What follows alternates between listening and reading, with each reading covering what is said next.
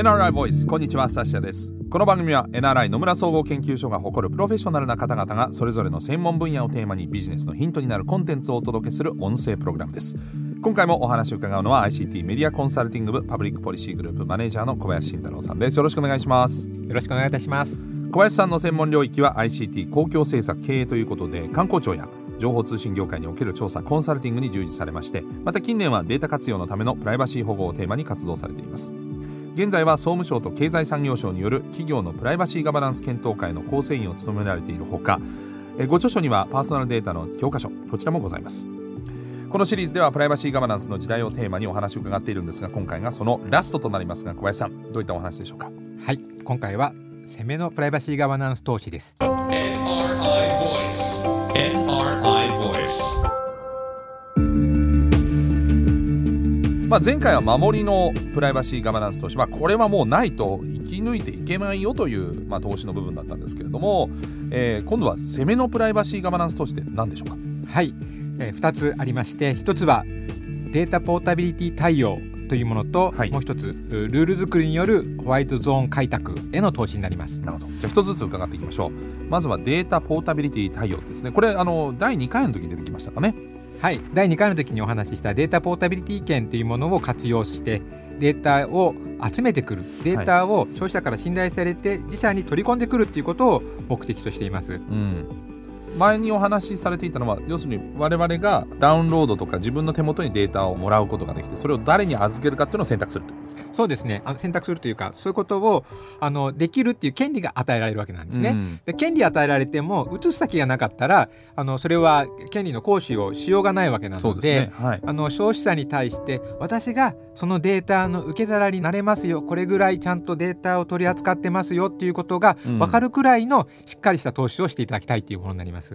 うするとそういうことを単独でビジネスとしてやる会社もあればそういうことが組み込まれてるので安心して使えるというサービスへの付加価値にもなりうるということですか？そうですね。あの基本そこがないとですねこれからパーソナルデータを活用することってできなくなるんじゃないかなって思ってます。あそうですか、はい、なぜならばなんですけどもこれからどんどん個人情報保護法も改正されて厳しくなりますし、うん、またあのデータを取り扱う際のあの消費者の意識もどんどん研ぎ澄まされてくると思うんですね。はい、そうするとパーソナルデータを大規模に取り扱える会社さんっていうのはどんどん絞られてきて修練されてきて、うん、一部の本当に信頼を獲得した企業だけがパーソナルデータを取り扱う時代が来るんではないかなと予測しております。そうなるとこのデータポータビリティ対応への投資ってどこがポイントになるんですか？消費者から選ばれる数少ないパーソナルデータを取り扱える企業になるためにはそのデータをですね今までのようにある部門が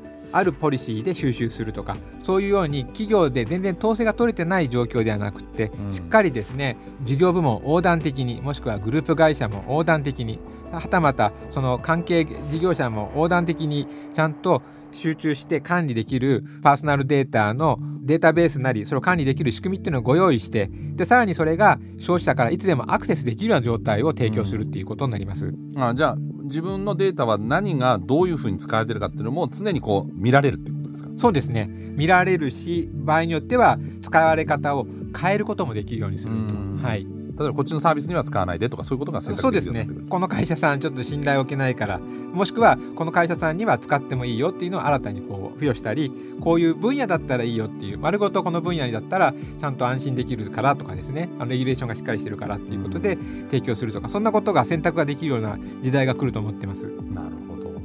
えー、まあとにかくその消費者としての不安を取り除いたところが勝ちだということですか？そうです。と言っていいのかどうかわかりませんけど。あ、まあ、でもそういうことなんだと思います。あの消費者から信頼されないと多分消費者はあまり意識されずにですね、はい、サービスを利用している、えー、本人は多分データを渡しているっていう意識はないかもしれませんけれども、うん、相場あの消費者はこのサービスを利用するっていうことはデータを渡すっていうことと引き換えなんだっていうことをもっと意識する時代が来ると思いますね、はい、今そういう教育もないですしそういう社会的な啓発活動も乏しいのでないんですがこういうことをですねデータの権利が進んでいるヨーロッパではもうたくさんこう政府の方でですねアナウンスしてますしそういうものを普及する民間団体もたくさんあるんですね。ですから個人が自分のパーソナルデータっていうのは自分で管理しなければいけないし、うん、それはなんか悪用されると大変なことになりうるんだっていうことをちゃんと分かっている、ちゃんとあの普及するように仕組みが今できてるっていうのが進んでるってことですね、全員がそうかは別としてそういうことをやろうっていう意識がすごく日本よりも高い。で日本はまだそこがこれからなんですけども普及されていくっていうことであればそういうことを何年後かわからないですけども仮定するならば、今からそういったものに投資をしてしっかり消費者のトラストを獲得すると。あの信頼してもらってデータを預けてもらうっていうことですね、うん、そういうところにあの投資をするべきだなと思ってます、まあ、そこにもビジネスチャンスがありそうですがそして攻めの投資の2点目はルール作りによるホワイトゾーン開拓ということでしたけどこれはどういうことでしょうか？はい第1回覚えてますかね？2つ炎上事件紹介したんですけれども、はい、どちらもですね個人情報保護法では明確に規定していない領域だったんですね。はい、でそれいわゆるグレーゾーンと言われますけれどもこういうグレーゾーンで法律で明確に規定されてないからデータ使ってもいいだろうと思ったら炎上事件が発生してしまったっていうことです。はい、法律違反には当たらないからいいだろうと思うとこう社会から思わぬ反発を受けるんであれば、うん、そういうグレーゾーンをそのままにしていてはいつまでたってもデータ活用できないってことになってしまいますのでそのグレーゾーンをですねホワイトに変えていく。そのために自ら広く認められるルールを作ってデータ活用のルールを自分たちで作っていくっていうそういうことでホワイトゾーンを広げていくこういう努力が求められていると思ってます。ホワイトゾーン開拓なんとなく概念的には分かるんですけど具体的な例としてあのもうすでに進んでる部分ってあるんですか？はい。あの自主規制を重んじるアメリカではそうしたルール作り一般的に行われてますしプライバシー保護に厳しい EU でも法令で手が回ってない部分ってやっぱりありまして、はい、で民間主体の行動規範、まあ、コード・オブ・コンダクトとか言われますけれども、こういったものの策定が奨励されてます。で日本でもですねあの実は頑張ってる分野はありましてで特にですねあのグレーゾーンで炎上事件が発生しがちなのがこのオプトアウトでデータを活用する場合です。はい、オプトアウトっていうのは事前に本人に同意を求めないでうん、で本人にはそういうふうにデータ活用するよっていうことは伝えておいてでいつでもやめられますよっていういつでもサービスを、うん、あの選択することであの出ていくオプトアウトできるっていうそういう仕組みになります。はい、はい、なるほど。オプトアウトあまりにも派手にやるとこれ逆効果になりかねないってことですか？消費者心理として。おっしゃる通りで、まあ、そのオプトアウトの使い方を間違えて過去にはですね炎上した事件ってあの何件もあるわけなんです、うん、これホワイトゾーンじゃあうまく作ってる会社って国内にもあるんですか？あるんですね。それが結構歴史がありましてあの NTT ドコモさんが、モバイル空間統計というサービスを提供しておりまして、ええ、でこれはですね携帯電話これ通信するために必ず基地局と通信するわけなんですけども、ね。はい、基地局って大体 200m とか 300m 単位にあるので、はい、およその位置が分かるんですね。そうですね、はい、はい、それをどのエリアでどういう属性の方たちが電話を使っているのかっていうのを集計した統計データを、はい、あの販売してるんですけども、ええ、これは事前に同意を取らずにオプトアウトで提供されてます。あ NTT ドコモとしてはどのようにしてそのホワイトゾーンを作ってるんでしょう？はいもうこれはですね結構あの数年をかけて実証実験を行いながら丁寧に丁寧に実現したものなんですけれども、ええ、ポイントとなるのはやはり有識者を交えた検討会を開催して自主的なガイドラインを策定してで公表したと。うんでこれによって客観性とかですね透明性を確保して、うん、でかつ技術面でも統計確保をするんだ。個人が特定されるわけではないんだっていうところを確実にした上で、はいオプトアウト方式であっても安全安心なデータ利用を実現したというものになります。確かあの震災の時とかにもね今ここにこれだけの人がいたとか、はい、震災の後のこう携帯電話の移動みたいなのが一つ事例として出てたけどこういうことですか？まさにそれなんですね。2020年ぐらいからはですねコロナ禍で駅前の人出を計測したりとかありましたね。あの渋谷のスクランブル交差点が何パーセントになったとか、はい、前年比マイナス何パーセントみたいなありましたね。もうあれこそこのモバイル空間統計のデータがあの公的な目的で利用されたというものになりますね、うん、これ個人が特定されないんだったら社会的なあの意味合いはとっても大きいですよね。どれだけみんながその感染症対策をしているかっていうことの成果が分かるという、まあ、社会的な意味があると。そうなんですね、えー、この公益性という意味でも大変有効活用していただいた事例だと思うんですね。うん、そのままにしておけばただ単にこう捨てられていく消えていくデータですけれども、うん、統計加工をすることで価値を与えてでそれをさらに公益性の高い事業にも利用することができるっていう意味でとてもこのモバイル空間統計はあの意味のあるデータ活用と言えると思います。うんまあ、そのモバイル統計活用事前にその契約者がどれ程度知ってたかっていうのはちょっと何とも言えないんですけどもこういうガイドラインってやっぱ示していかないと今後はいけないってことですかね？そうですね。あのこのガイドラインっていうのもただ単にこうオレオレで作っても誰も認めてくれませんから、うん、やはり有識者なり社会的にそれは正当なものであると認められるような努力は必要だと思うんですね。うん、はい、はい、他にも例えば事例ってあるんでしょうか？はい。JR 東日本さんがですね、はい、あのかつて追加データをですね匿名化してあの販売しようとしたところ大炎上したことがあったんですけれども、えー、えー、それが2013年のことです。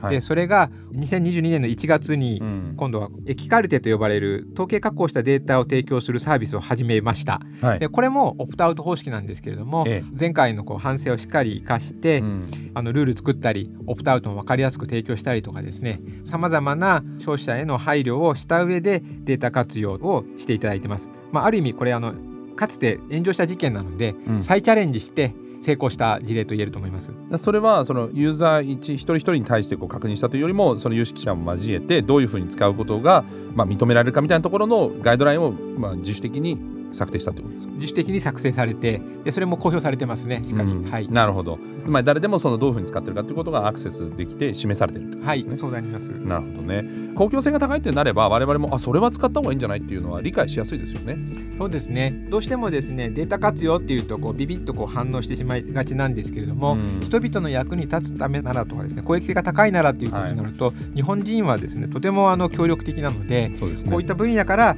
こうデータ活用を進めていくっていうのは大変あの有効な方法だと思いますね。うんどうでしょう？今後はだからそういったところあの当然ながら国のシステムの策定とかそういったところもとっても大事ではあるんだけれどもやっぱり、まあ、あの今回のシリーズで何度か小林さんもおっしゃってますけど我々の意識が高まるもしくはデータをどう使ってもらいたいかっていうことをしっかり考えるっていうことが重要になってくるんでしょうか？今後の話として。はいあのこれはあの事業者だけじゃなくてもう一人一人私たち生活者がこのデータ社会を生きる上で忘れてはならないことになってくるんだと思いますね、うん、学校ではまだカリキュラムにはないですけども、えー、このデータが活用されることによって新たな価値も生み出すし、うん、あのプライバシー侵害のようなあとても社会に害をなすようなこともあの起こりうるっていうことをちゃんとですねあの皆さんが認識するようになっていただきたいですしそうならないと安心安全なデジタル社会っていうのは、はい、あの描くことはできないと思いますね。まあ、あのこういった情報っていうのは我々を便利にしてくれる一方で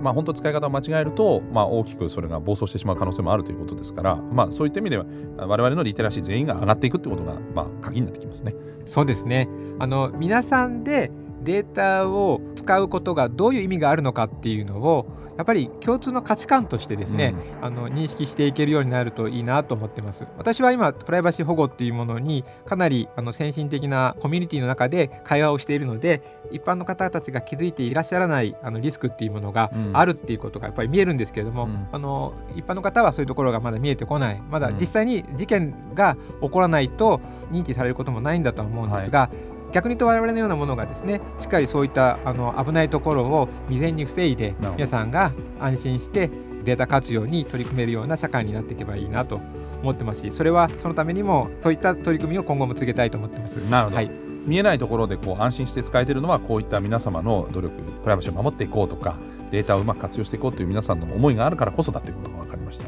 小林さんどうもありがとうございました。ありがとうございました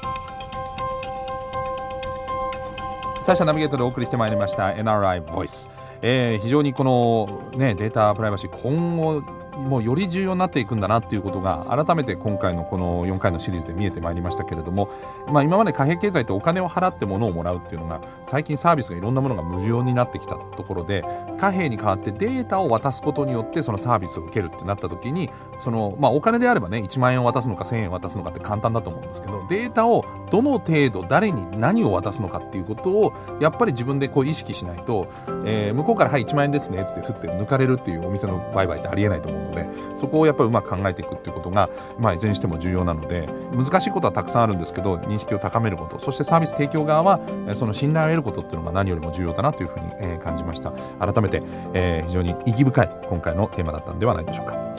この番組はアップルや Google などのポッドキャストのほか NRI のウェブサイト内からもお聞きいただけます。NRI ボイスで検索してチェックしてください。NRI ボイスこのシリーズは全4回小林慎太郎さんにお話を伺いました。ナビゲーターはサシャでした。